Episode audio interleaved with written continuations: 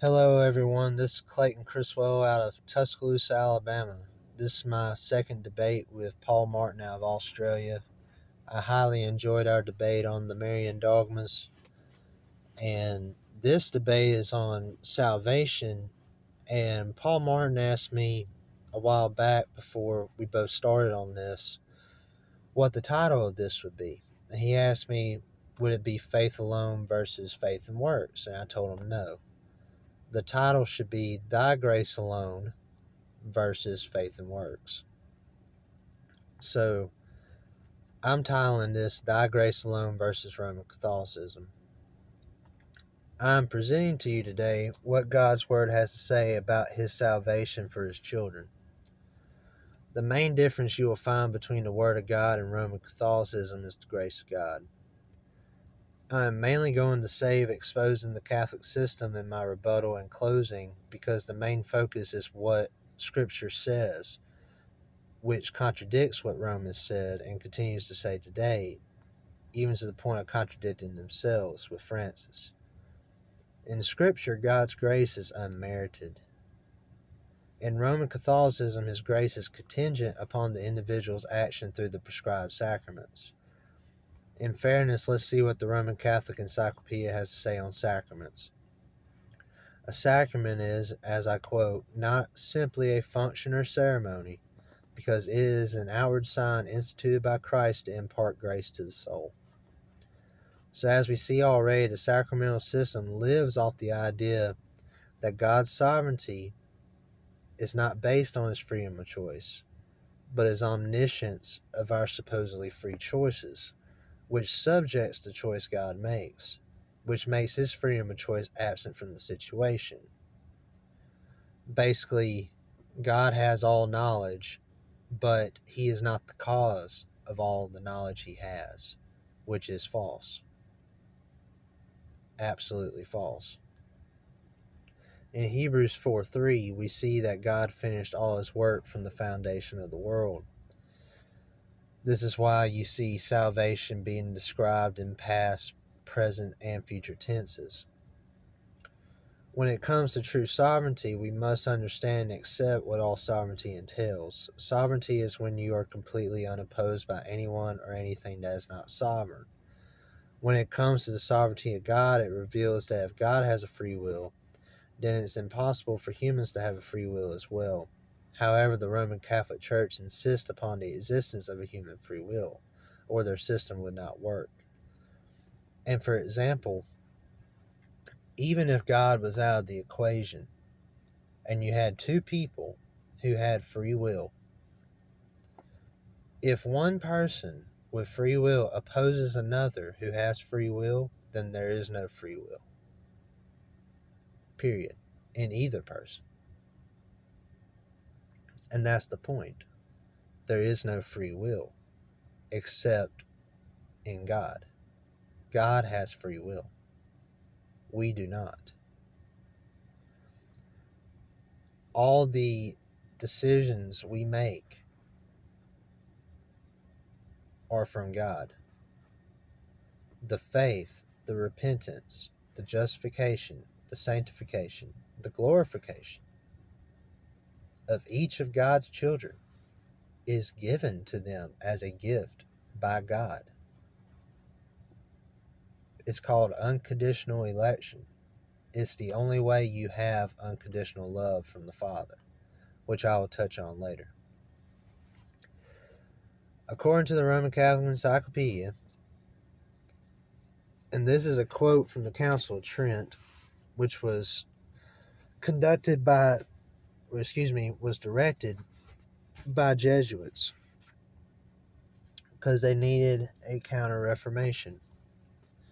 I urge you to go research the Jesuits and figure out what equivocation means and casuistry, if I'm saying that correctly. C-A-U-S-I-T-R-Y. Basically, they are crafty and basically lying. They're just liars. They're a combative force against the Protestant Reformation. and they've had their hand in how the Protestant Reformation has expanded to pretty much being meaningless unless you just stick to Scripture. If you stick to any particular denomination in the world, you're more than likely going to fall into the trap of the Roman Catholic Church. For example, Presbyterianism. If you're a hardcore Presbyterian, yes, you'll look at Scripture, but you're going to hold to baptismal regeneration, primarily in infants. Same thing with Baptists, baptismal regeneration through water baptism. Those things are refuted in Scripture as being what baptismal regeneration means. But if you hold to these denominations, you're going to hold to these traditions. And Roman Catholic Church is huge on tradition. Huge. We see in the Council of Trent, it quite logically begins with the fundamental statement that original sin is weakened and deflected, but not entirely destroyed or extinguished the freedom of the human will. And we see that the council is in direct confrontation with the Scripture by claiming people in general have a free human will. But in Scripture, in Romans 6:22 through 23, we are either slaves to sin or slaves to Christ. There's no free will there. And they also claim in the quotation that original sin weakened and deflected the human will. But we clearly see several times in God's Word that we were dead spiritually being in this subjection. We can identify this reality through Paul's letter to the Ephesians and Colossians in chapter 2. So whatever human will we do have, it is in total submission to God's sovereign free will. We are bondservants. Not only in the original language of the Greek, but logically, why wouldn't we be? We didn't choose to be here. God did. So whatever He wants to do with us is righteous, because there is nothing unjust about God, due to Him not being subject not only to our frame of time, but the law that He created Himself. There is no one nor anything that binds God to do or not to do anything. He literally does as He pleases. Jesus, being God in the flesh, fulfilled the law He subjected humans to. Humanly speaking, by predestining Himself to be as a human during His earthly lifetime, God showed that in Christ, who is Himself, when we die, we will rise again as He did, being that He is the firstborn from the dead, rising from the dead on the third day, and He is the head of the assembly of the firstborn already enrolled in heaven.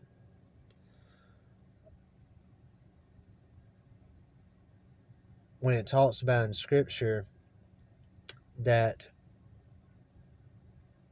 in Romans 9, 6 through 24, which I'll touch on later, you are created either for God's wrath or God's mercy. But the thing about it is, He created us all alike in the sense of our flesh. So according to the flesh, we are all destined for God's wrath. We are all destined to die in our sin, in the second death.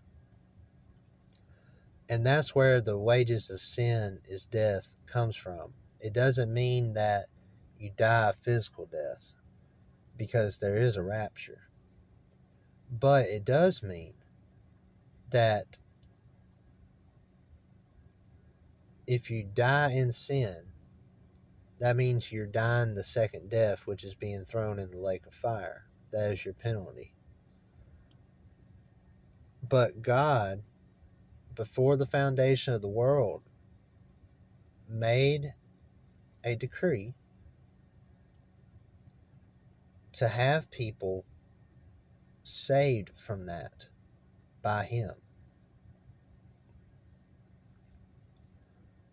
through the Savior.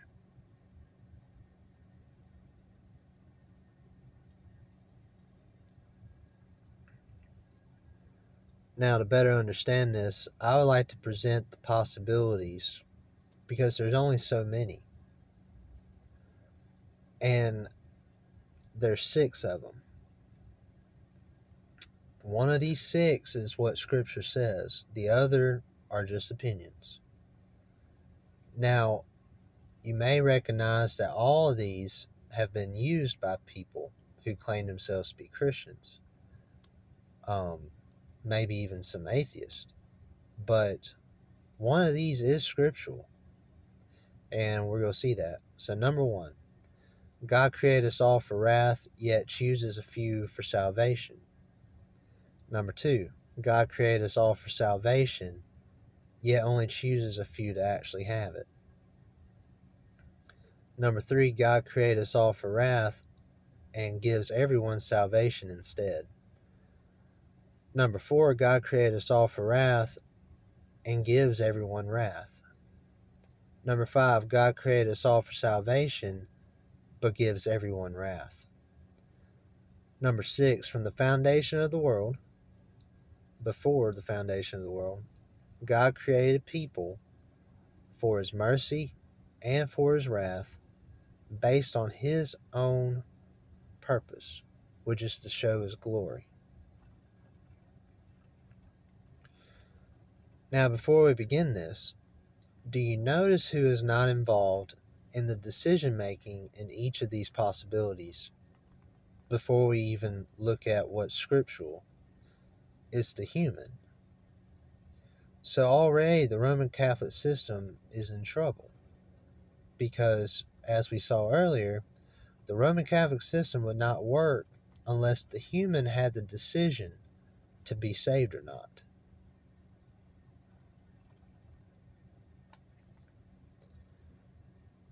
God has the final say, and we are about to see how he had the choice even before the foundation of this world. Here's a question. What is a savior? A savior is one that saves from danger or destruction according to the Merriam-Webster dictionary. It's one who brings salvation. Salvation is what the savior is doing, which is the act of saving from danger or destruction.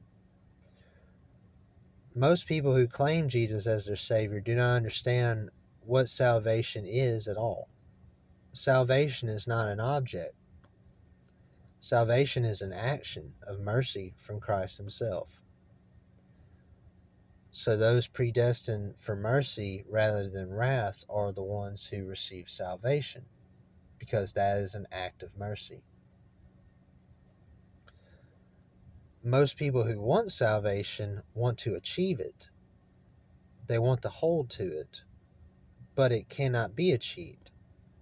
It's not something you hold on to and use. Christ proved this himself. We read from Hebrews 9:11 through 14 that only God himself in Jesus Christ through his blood could any human in history secure eternal redemption for himself. So Jesus Christ did achieve eternal life, but he only did so because he is God in the flesh. If Jesus was not God in the flesh, then my entire statement is refuted. But since he is God in the flesh, there's no other way around it. No human can achieve salvation. It can only be given to them by God through Jesus Christ as a gift.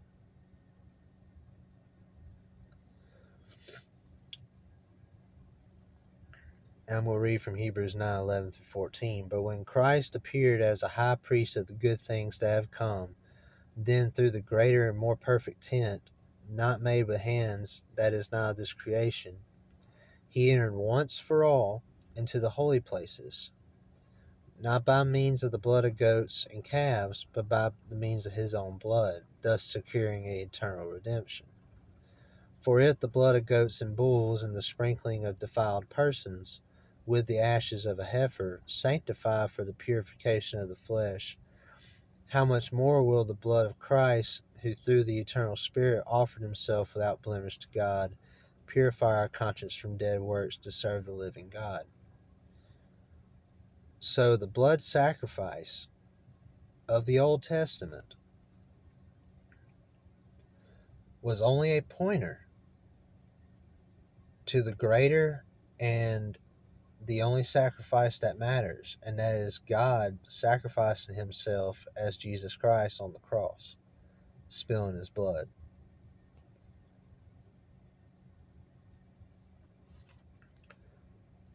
Now I ask, why do we need a Savior?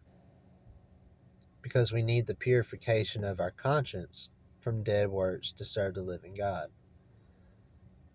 If you look up the word sanctification in most dictionaries, it is the returning to the state of proper functioning. Those who are saved in the end are the ones who are sanctified. And you may hear a lot of times that sanctification is a process. And in a way it is. But sanctification is not finished until Christ sanctifies us fully to make us holy and blameless, which is our proper functioning.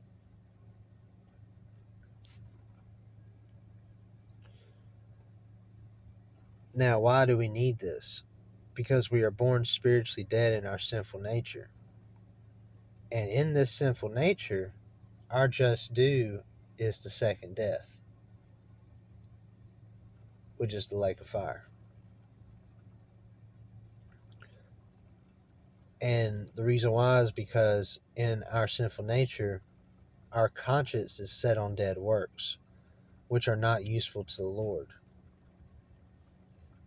And understand the dead works here. This is why atheists, anyone who doesn't believe in Jesus Christ, can do good things, but they're not good works according to the Lord. They're dead works. In Scripture, the ones who are saved, the ones who are predestined for salvation, are the ones who are given the faith that endures forever. And this faith produces our good works. And it's good works that we walk in. So it's not even good works that we conjure up in ourselves. These good works were predestined just like everyone else by God.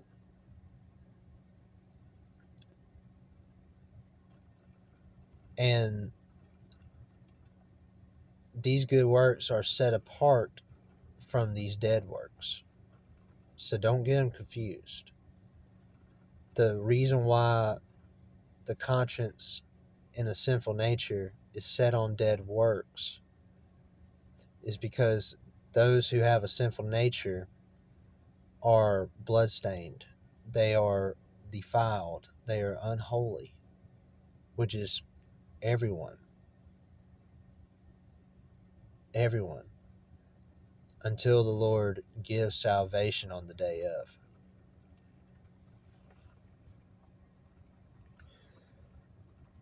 Now, with a holy and blameless nature, only then can we please our Father in heaven. This is also why you'll hear things from Jesus saying, "Whatever you ask of my Father, you shall receive." When we go to heaven, in our holy and blameless nature, we're going to feel more like we have free will than what we even do right now, which is even more striking to me, how all false religion in general, and most Christian denominations, they hold to something that is non-existent. Free will is non-existent in heaven as well. However, we're going to feel more like we have it. But those who go to heaven know that they don't have it.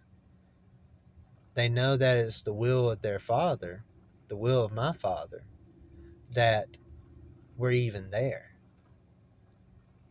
That we even get to be holy and blameless. Let alone do anything. Ephesians 2, 1 through 5 is clear, and I quote, "And you were dead in the trespasses and sins in which you once walked, following the course of this world, following the prince of the power of the air, the spirit that is now at work in the sons of disobedience, among whom we all once lived in the passions of our flesh, carrying out the desires of the body and the mind, and were by nature children of wrath, like the rest of mankind." So, right now, currently, in our human nature, we are children of wrath. There are unintentionally and intentionally things that come into our mind. There are things that we do that are sinful. When we are truly holy and blameless, we're not going to be able to sin, let alone be predestined to do so, because God ordains all things. And the big argument you'll hear is that if God ordains all things, then He is the creator of sin. Now, if you want to say He's the author of it, absolutely.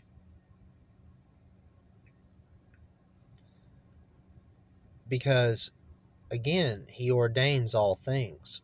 So everything that Satan has and will do has already been ordained by God to take place. So He is the author of sin. However, He is not the creator of sin. Sin is not a separate creation from good. Sin is the perversion of goodness. This is why, in the end, when there's a new heaven and new earth, sin will not exist again. Because sin could never have existed in the first place unless it could pervert goodness. Or unless goodness could be perverted to be sin. They're not on two totally different planets. Yes, they are two totally different acts. But if you take good and pervert it, you have evil. If you take peace and pervert it, you have chaos. If you take any of the fruits of the Spirit and pervert them, what do you have? Sins. All sorts of them. Evil. All sorts of it. Now I'm going to continue the passage. "But God, being rich in mercy, because of the great love which He loved us, even when we were dead in our trespasses, made us alive together with Christ. By grace you have been saved." Now, this is a big thing too. The us in Ephesians 2, just like everywhere else in Scripture, is not written for all people. It's written for all those who are predestined to be saved by the Lord. You go look at every letter written in the New Testament, and you tell me that it's not written the saints, the elect, the beloved, etc. You'll have to prove that those letters were written for every single human being on the face of this planet. You'll have to prove that, and you're not going to be able to.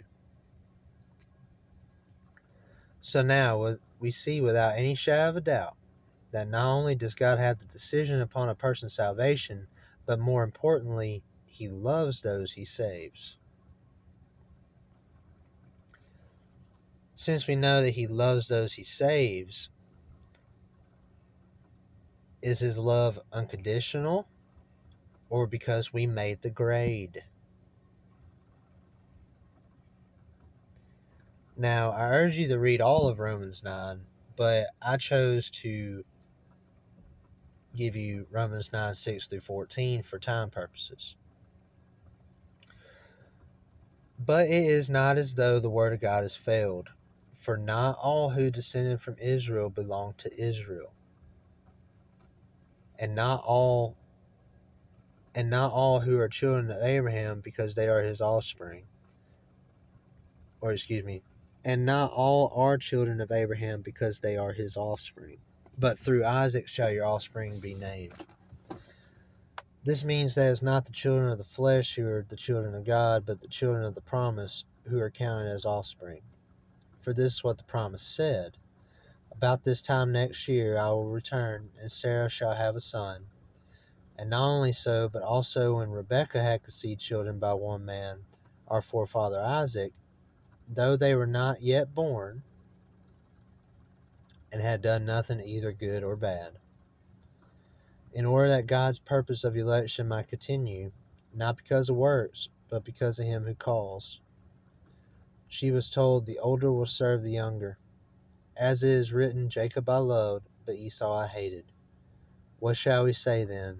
Is there injustice on God's part? By no means. Now, most people who read that passage, some of them may back away and think, before they were even born, before they ever did anything good or bad, he loved Jacob and hated Esau.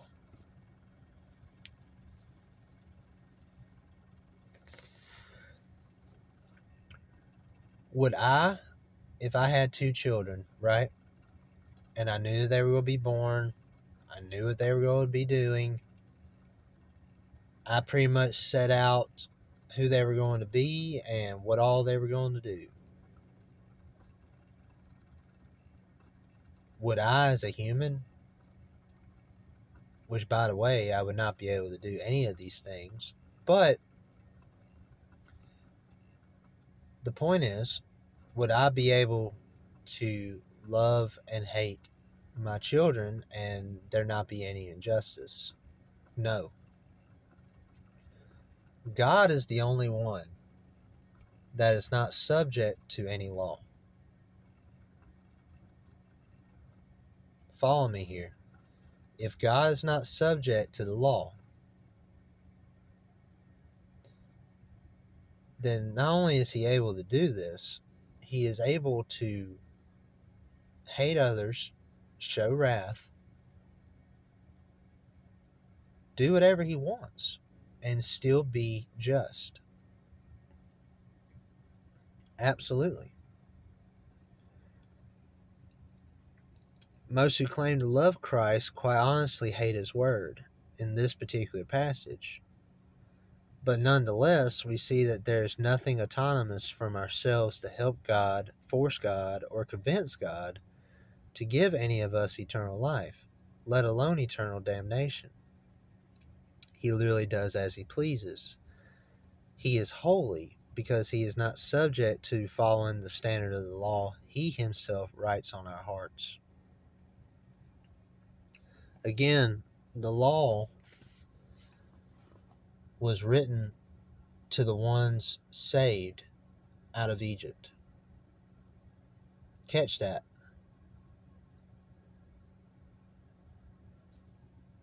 So, again, the law was written for the ones saved out of Egypt. You know what that means?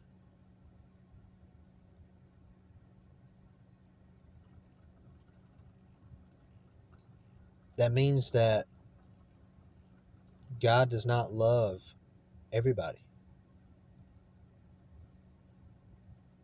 If he loved everybody, he would have saved everybody from Egypt. He would have saved everyone in Egypt and probably stayed in Egypt. There would be no reason to take them to another land.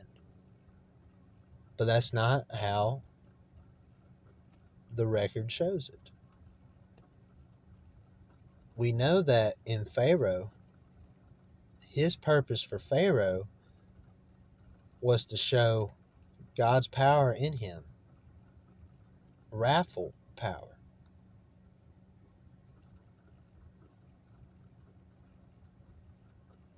Okay? He has and will do whatever he wants to do because he is good, and his purpose for doing what he wants to do can only be good. Evil is the perversion of what is good. It's not a separate law from one who only wished he could be God, aka Satan. It's the corruption of the standard that God has set forth into people's hearts, people whom he chooses to serve a purpose of honorable use, and be zealous for good works.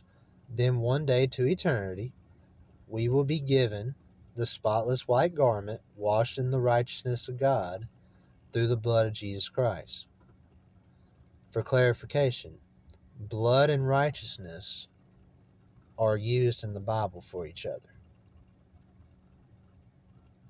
So, if you've ever wondered what receiving the blood of Christ actually meant, it meant receiving his righteousness. It means that Christ has stepped in your place in front of God the judge. And because of him doing this, you have now been justified. Because if you look in Revelation, this is before the great white throne comes out of heaven. So I believe it's Revelation 19. Those who partake in the first resurrection, which is everyone, who will be saved at that point, they are going to be reigning with Christ for 1,000 years. You heard me correctly. Those who are saved by the Lord based on nothing they did, good or bad, will not be judged based on anything they did, good or bad. If you notice, the people who are judged by the Lord on the great white throne is everyone else. And what are they judged by? What they did, good or bad.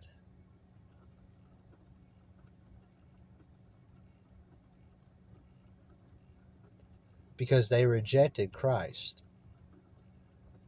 If they would not have rejected Christ, which he predestined them to do that, but if they would not have rejected Christ, they would not have been judged based on what they have done. They would have been saved, and they would have been able to judge with the Lord and remove sin and iniquity for 1,000 years to help establish the new heaven and new earth with Christ.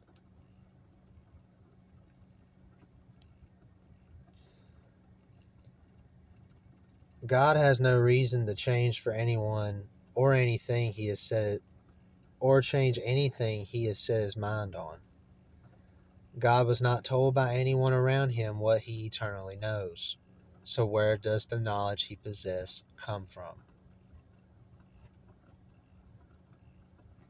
Are we supposed to believe that somehow the knowledge existed before God could possess it for himself to know it? On top of that, he knows all things, but some of them he supposedly has no action in. No one wards off the Lord's hand. God can literally do all things and still be holy. We cannot.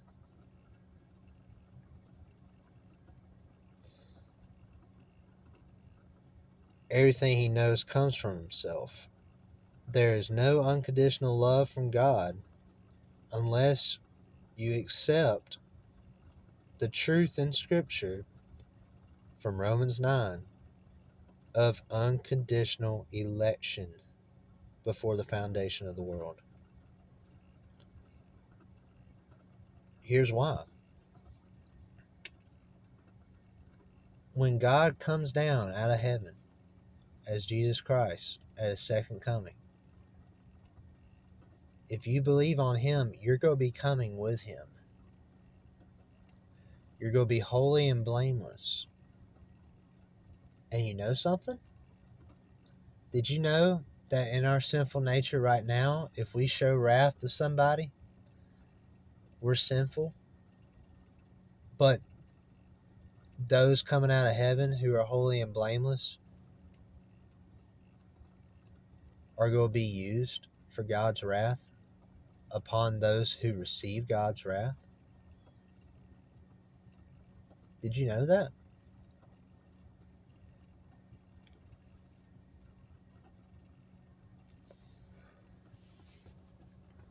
Like, there's no other way around it.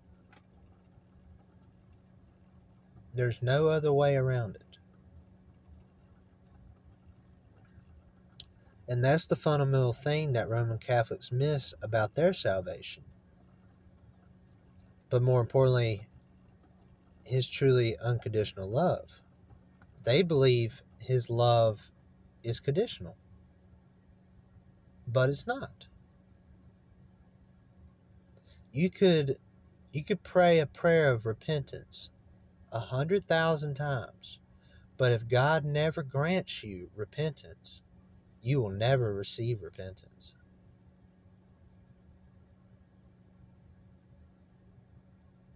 And how do you receive repentance other than God granting it to you?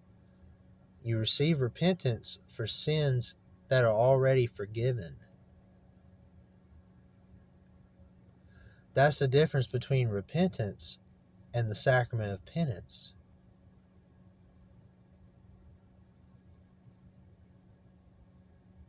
You see, I'll touch on this.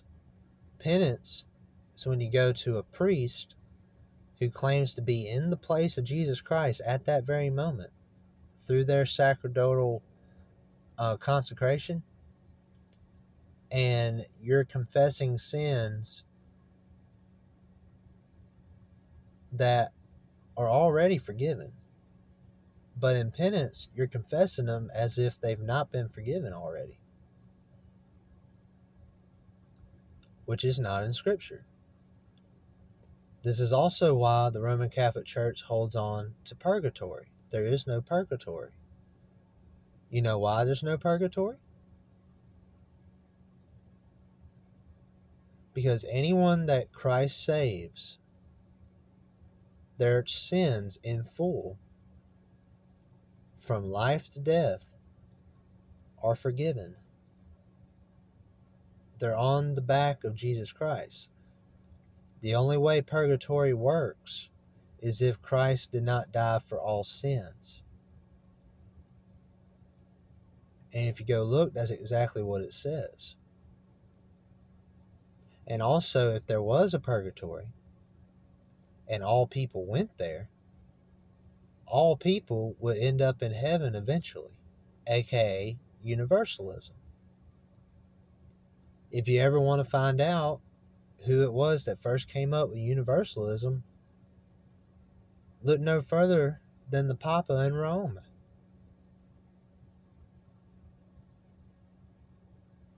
It's to get people in the seats. Has nothing to do with divine grace.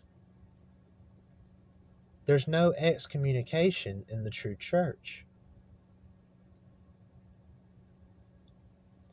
If you know 100% that you are right, you don't need a counter-reformation.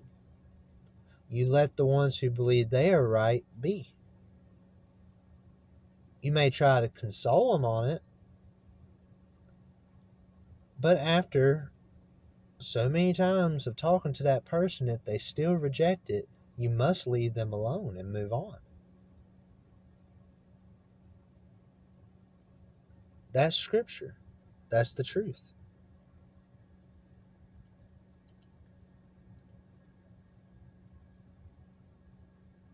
And that's another lie of the Roman Catholic Church, that you can receive the Holy Spirit and lose the Holy Spirit hundreds of thousands of times.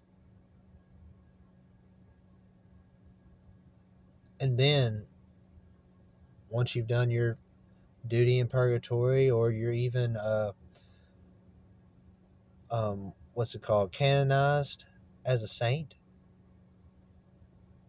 only then will you receive salvation and truly have the Holy Spirit. It's a lie. The Holy Spirit is the guarantee of our inheritance, according to Scripture. That means when a person receives the Holy Spirit, number one, they did not achieve the Holy Spirit. But more importantly, the Holy Spirit never leaves, never forsakes you. You know why? The Holy Spirit is God Himself. Is God your backdoor man? Is God your prostitute? I dare ask.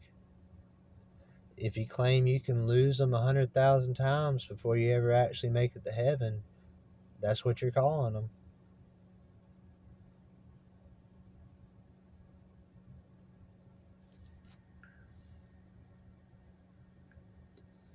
Also, the word in the Greek for guarantee is arabon. And arabon is used for an engagement ring. And it's fitting because the benefit of salvation is not being holy and blameless. It's being in marriage to the Lord. It's an engagement ring. If you have the Holy Spirit, you will be saved, because you're already saved according to the promise. There's no such thing as losing your salvation. Number one, because it was decreed from above before the foundation of this world that you wouldn't lose salvation, that you would receive salvation. And on top of that, we have not received that yet.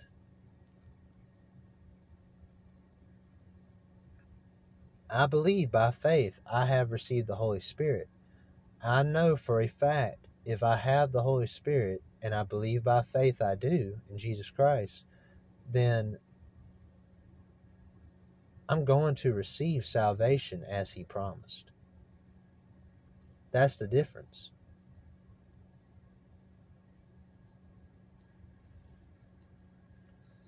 I'd like to read this passage to you. Fear not, for you will not be ashamed. Be not confounded, for you will not be disgraced. For you will forget the shame of your youth, and the reproach of your widowhood you will remember no more. For your Maker is your husband. The Lord of hosts is His name, and the Holy One of Israel is your Redeemer. The God of the whole earth He is called. For the Lord has called you like a wife deserted, grieved in spirit, like a wife of youth when she is cast off, says your God. For a brief moment I deserted you, but with great compassion I will gather you. In overflowing anger for a moment I hid my face from you, but with everlasting love I will have compassion on you, says the Lord your Redeemer. And that's from Isaiah 54, 4 through 8. And again, notice the relationship.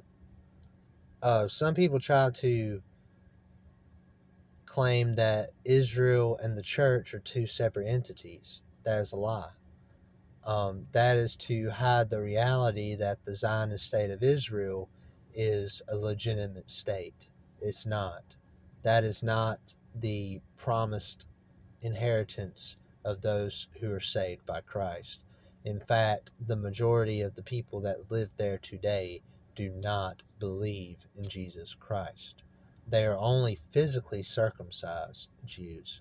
They are not spiritually circumcised Jews. And therefore, they are not true Jews at all.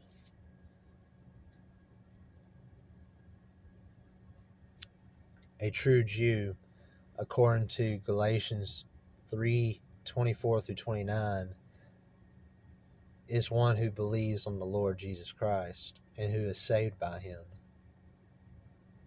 And as we saw earlier in Romans 9:6-14, not all of Israel are of Israel. Why? Because physical circumcision is not enough.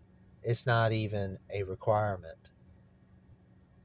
You could be uncircumcised physically and still be spiritually circumcised. Why do you think the gospel was preached to Gentiles? You think that the Bible was just written towards two different races on the planet in a physical sense? No. Jews and Gentiles are spiritual races.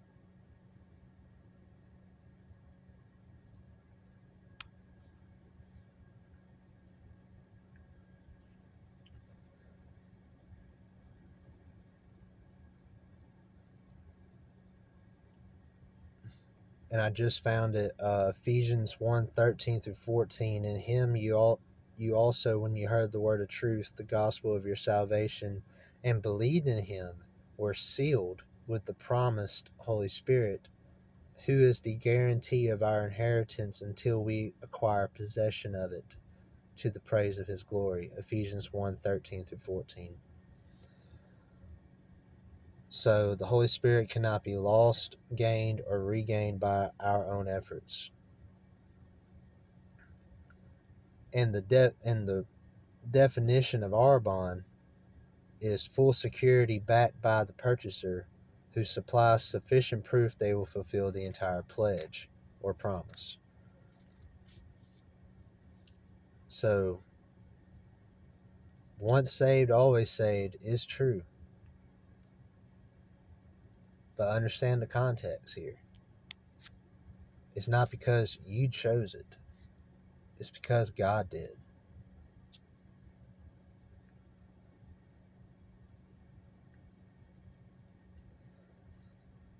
And again, I reiterate, because this is very important. Jews and Gentiles are not physical ethnicities in the world. They are spiritual ethnicities. All human beings are descendants from Adam. And under the Old Covenant, the physical sign of circumcision signified whether or not that person was a Jew or Gentile. But it was only a pointer to the New Covenant fulfilled in Christ, which is based off of spiritual circumcision.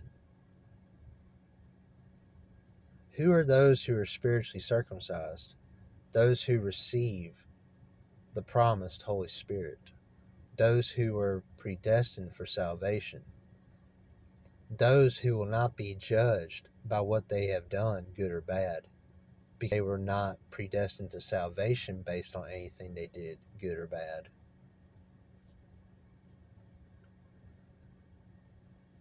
Since physical circumcision is only physically recognized trait, is only a physically recognized trait. That is why you can have a physically circumcised individual not be spiritually circumcised.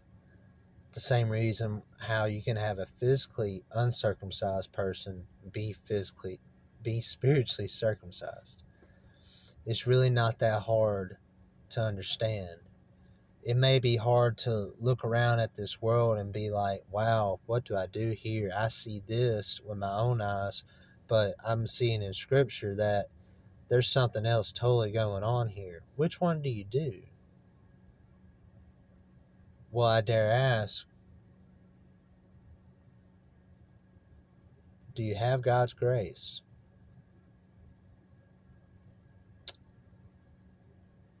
If you do, then you have the Holy Spirit.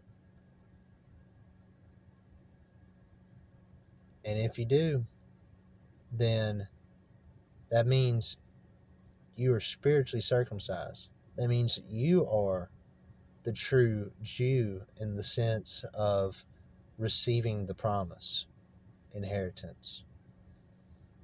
You are Israel. You are the church. You are the bride. You are the children of God.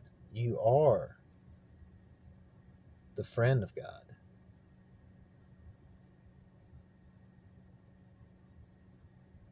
You are His beloved. You are His elect.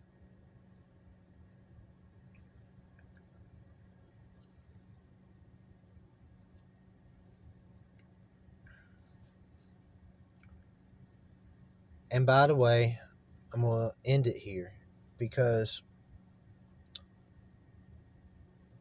it is by grace alone versus Roman Catholicism. But if you'll look into everything I just said, you'll realize just how deceived the world truly is. And also, I want to leave you with something very important.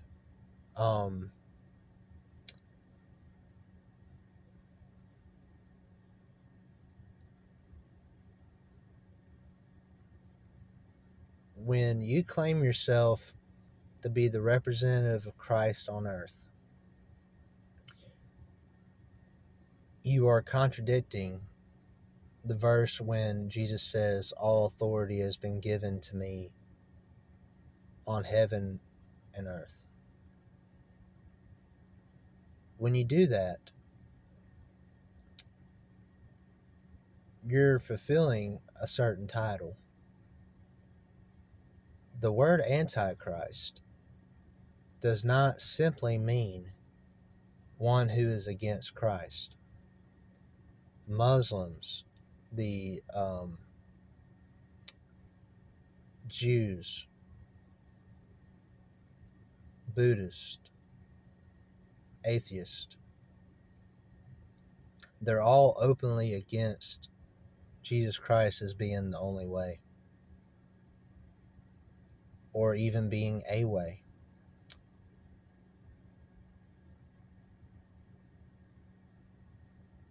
But the word Antichrist means in place of Christ. The only individual currently on the earth at this moment that calls himself the representative of Christ on earth is the Pope. The Pope is literally telling you to your face that he is the Antichrist. When he uses that pagan title of Pontifex Maximus, it means Supreme Bridge Builder.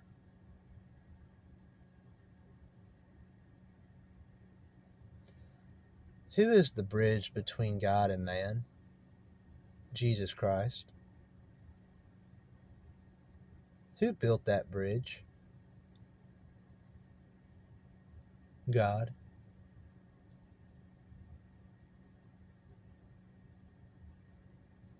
And as we've seen already, Jesus Christ is God.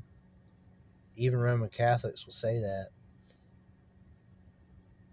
But therefore, the true supreme bridge builder is not the Pope. It's Jesus Christ.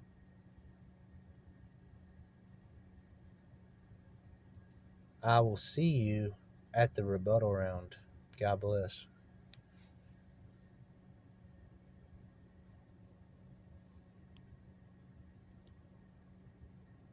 No, I'm not. Quit being combative.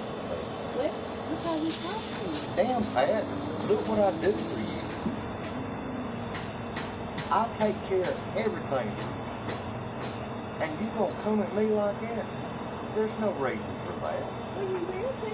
No, it's not. I'm just telling you what you're doing. I tell you what I will do. I will take my ass inside, okay? And I won't bother you anymore. Well, you're saying things that aren't necessary. No, Pat, I'm telling you the damn truth. The truth is the truth. And that's all there is to it. All you did this weekend is complain about that damn toe.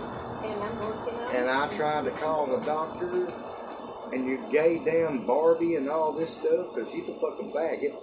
So, I guess you didn't know that, did you? She is married. She is married to a woman. I don't know what she's married to. And it don't matter. But you complained about that toe all week. I didn't work on it. And I said, I'll call your doctor Monday. And I did. I kept waiting on a call back. Called Tuesday. Still waiting on a call back. Call again today. Still waiting on a call back. But since your toe's fine, we're going to leave it at that. You're not going to jump me. Huh? You're not going to jump me. Because I do everything I can for you, and you know that. But you're not going to do it. But I'm going to tell you one damn thing. You're going to wash them damn towels and wash rags. No, you're not. You're going to watch them the next time after I do it tonight. Because all you're doing is keeping me up. She's not here to be a maid.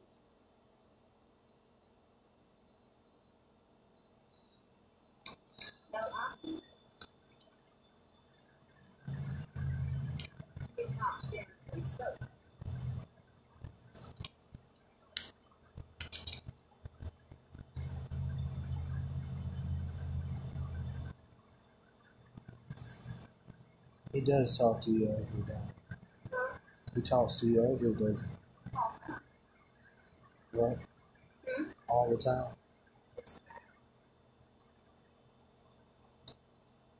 He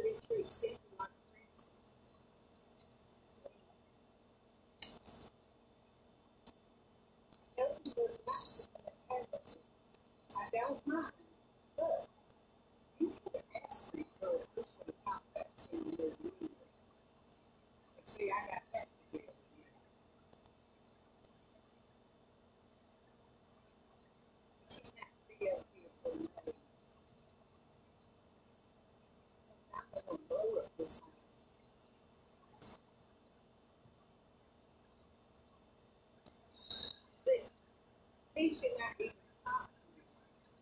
I know. He does. What's the money?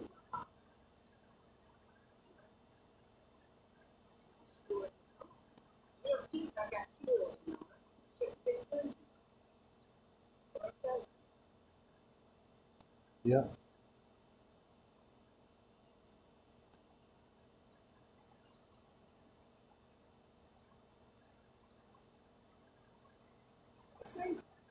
See you there. I'm going to work in 2 weeks. You know, that's water being used. Right. And there's the food that's coming out. People food. That's right.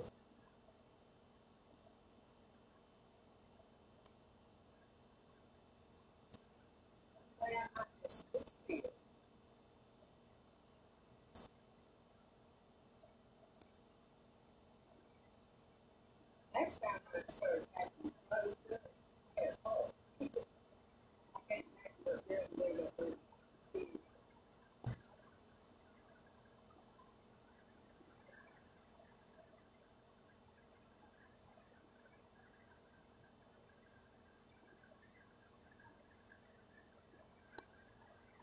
It's all right because the Lord's in the way.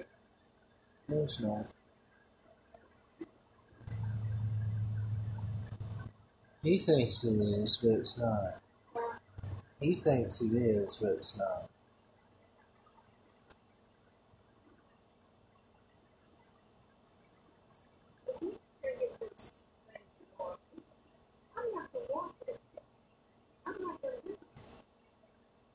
I understand.